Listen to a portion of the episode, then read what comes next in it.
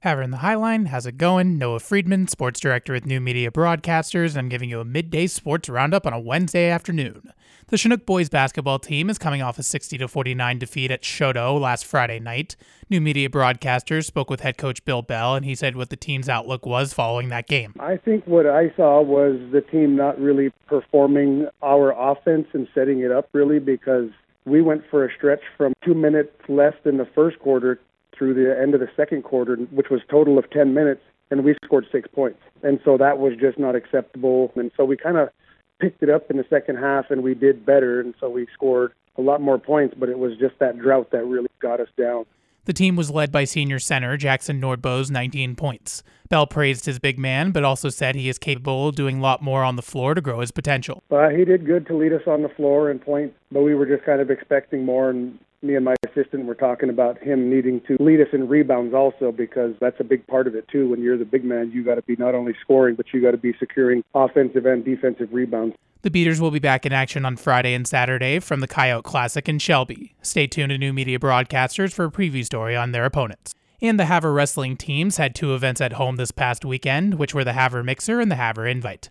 At the Mixer, seven boys and one girl finished in first place in their respective weight classes, while five other boys and two other girls placed second.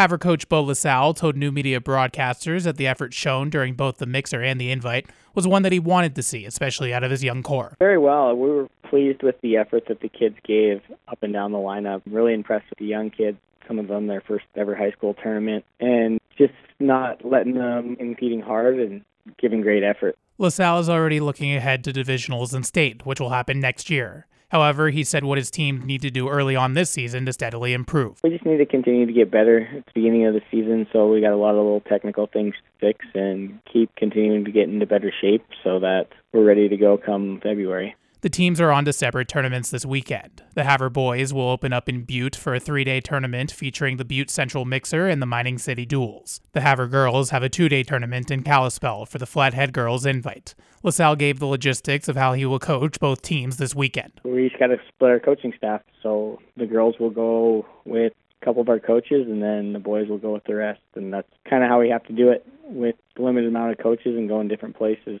It kind of happens throughout the year luckily, it usually happens that we're in the same town, but not always in the same gym. Stay tuned to New Media Broadcasters this weekend for results from both the boys' tournament in Butte and the girls' tournament in Kalispell.